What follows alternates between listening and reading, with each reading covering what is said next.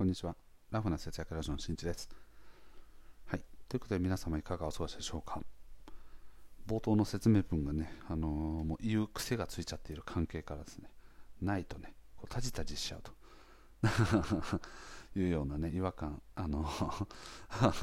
がすでに存在してますが、ご容赦いただければと思います。そしてですね、まあ、あの今回の配信に関しては、あとお話の内容は、テーマはですね、2022年を振り返ってということで、今更かよということで、はい、めめしくもですね、過去にこう立ち返ってですね、話をしていければなと思っております。はい。皆さんもですね、2022年ね、こんな年だったよ、みたいなものはね、あのいい年でしたかね、そして悪い年だったよ、なんて人もいるんじゃないですかね。はい。で、まあ、結果的に我が家にとってはどうだったかというとですね、まあ、あの、ね、当たり障りない言い方ですが、はい、良くも悪くもないと。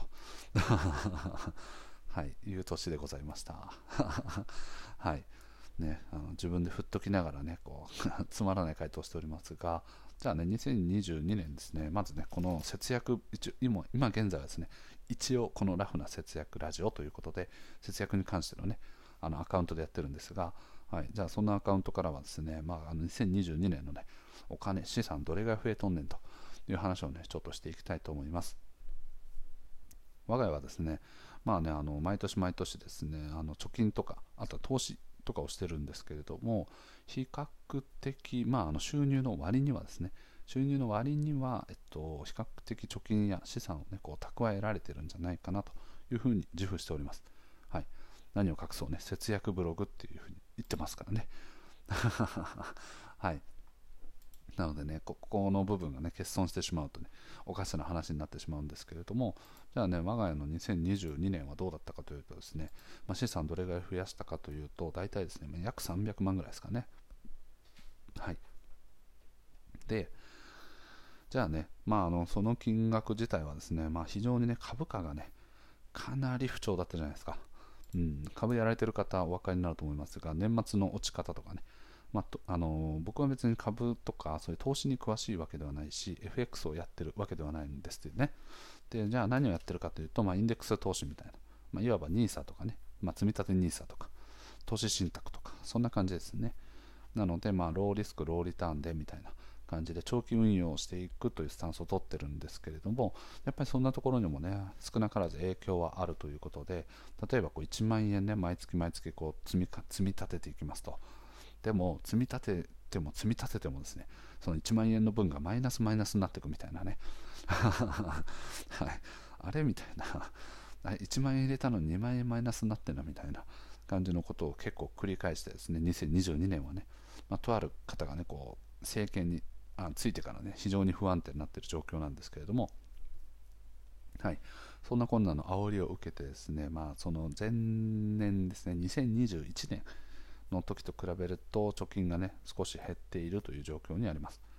でそれに付随してですね、まあ、あのもう一つの要因としてはですね高い買い物がま続いたということが要因として挙げられています。具体的にはですね、まあ、あの家のフェンスを工事しました、はい、結構いい値段しましたね。範囲が広かったっていうこととあとやっぱりこう、ね、家ってある程度一生ものだと思うのでデザインを、ね、こう妥協できない。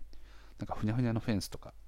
もうすごく安くてねそして目隠しみたいなことの用途もできるんですけどやっぱり玄関の前とかねあの隣人との境目とかそういうところって人他の人からも見えるのである程度しっかりしたものを作ろうということであの工事をしました。のでフェンスの種類としてもやはりコストが高くなっている。ことから支出がかなり大きかったなという印象ですね。はい。でやっぱりどうしてもですね今年に関しては、まあ、その2021年からも含めてですねさまざまな、ね、こう我慢、忍耐みたいな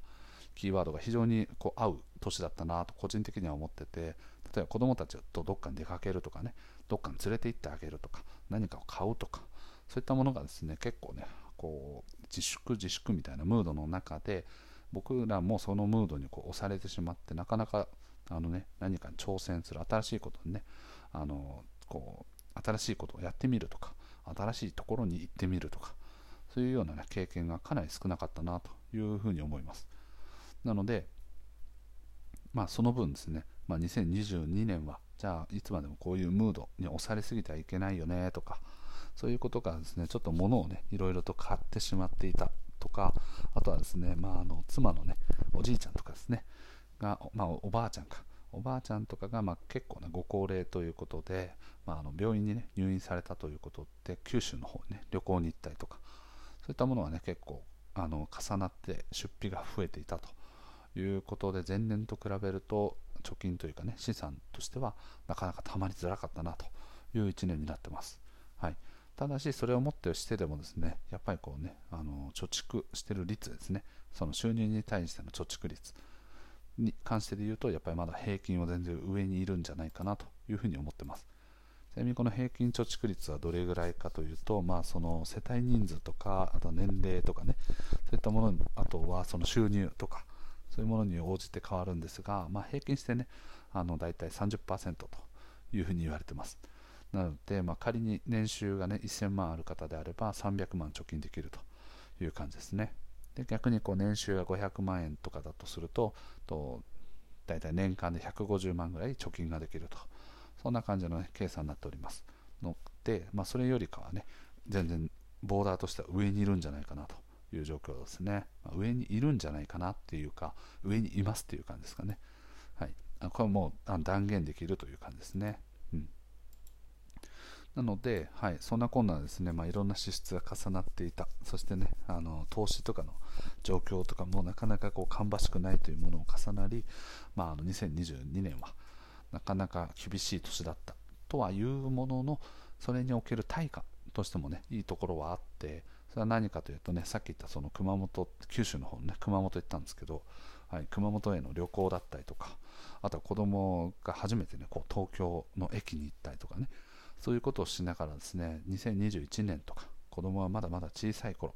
に体験できなかったところへの新しい体験みたいなものはあのよくできたんじゃないかなというふうに思います。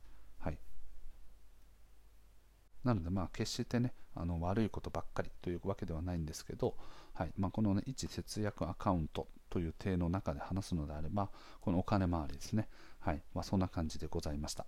はい。なので2023年じゃあどうやって何をしていくかっていうものを考えていくと前回話した通りですね、まあ、目標みたいなあのブログでねこうこれぐらいの PV とこれぐらいの売上利益とかね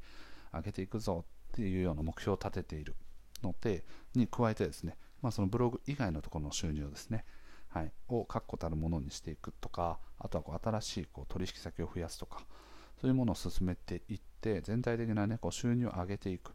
そんな動きをね、2023年はやっていきたいなというふうに思ってます。はい、で不思議なことにですね、まあ、その体型変化というかね、体調管理の一環としてこう筋トレしたいとか、あのトレーニングなどなどをこれからしていくんですけど、やっぱりね、やるとですね、いろんなやる気がね、すごく出てきますね。なので、このやる気に乗じてですね、あのこれを落とすことなく、こちらの目標のお金に関する目標に関しても無事ねあの達成していければなというふうに思っております。はいということでですね、今回の配信は以上となってます。ぜひ皆さんもですね、2022年の振り返りというものを自分なりにしてみて、そこで出てきた課題、そしてそれにを解決する方法みたいなものを考えて、ぜひ23年、2023年はね、それを遂行して、あのしっかりと課題を解決していきましょう。はい。ということで、今回の配信は以上です。